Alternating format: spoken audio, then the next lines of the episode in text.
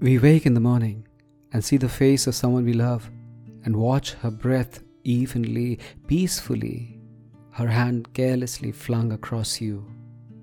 That serenity is fulfillment. That fulfillment is poetry. This is Sunil Bhandari, and you are listening to Uncut Poetry. Living in a world deficient in hugs. As we stepped out into the starlit night, her hand like a kitten in my palm, my consciousness full of her furrowed brow, my knowing smiling at her chipped nail polish, my senses drifting in her persistent perfume. She said, Maybe, just maybe, there's someone angry with the world, unfettered, harming himself with his thoughts, ranting as stream of consciousness, planning to rupture all that's a gift, mistaking apathy for non giving, meshing sadness into what's a mistake. Not because he's not loved, but no one told him he is. And I said, Everybody is not you. Happy to start every sentence with a I love you, angry not to find me beside you, smiling through my impenetrable fog, serene to share silence as long as we shared hands. She laughed as she held on to me like an oar and said, Love is simple as long as we know we are in it, because it shows in what we do, what we ignore. We see it through the grey fog of distance, we find it in our response to beauty when our first instinct is to share.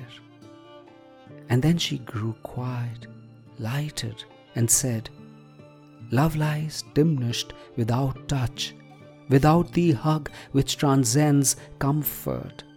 For an embrace is a universe where stars rest, where truths lie waiting as they urge, Leave the wilderness, this is where you belong. The world would be better if we held each other more. And we hugged till the stars grew tired of waiting and we hugged till the stars grew tired of waiting.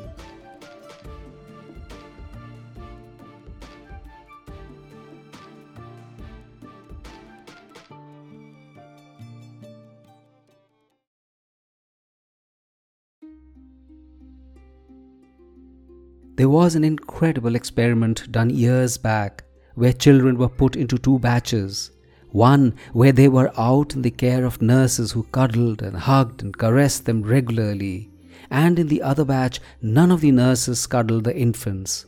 They were efficient but cold, caretakers, not caregivers. And they tracked the children as they grew. The results were startling to say the least. The former children grew up to be emotionally stable and balanced kids, and the other batch had children who didn't fit and often turned out to be disruptive and rowdy. The truth of the experiment has not diminished, and its truth has been revealed time and again to not be restricted to infants only.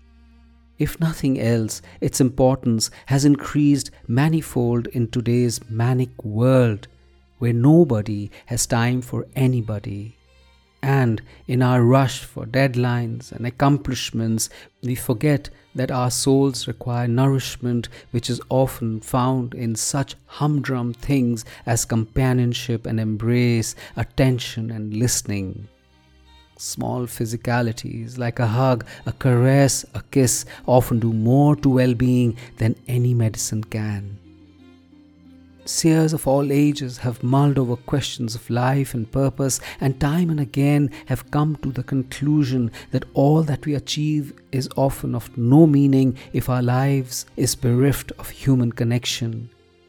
Because rewards lose their glamour, we as people lie diminished if we are not able to externalize the ecstasy inside us.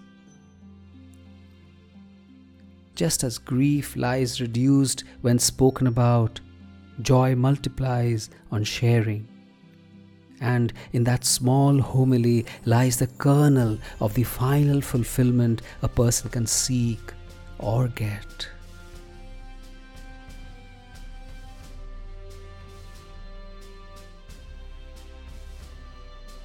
This is Sunil Bhandari, and you are listening to Uncut Poetry.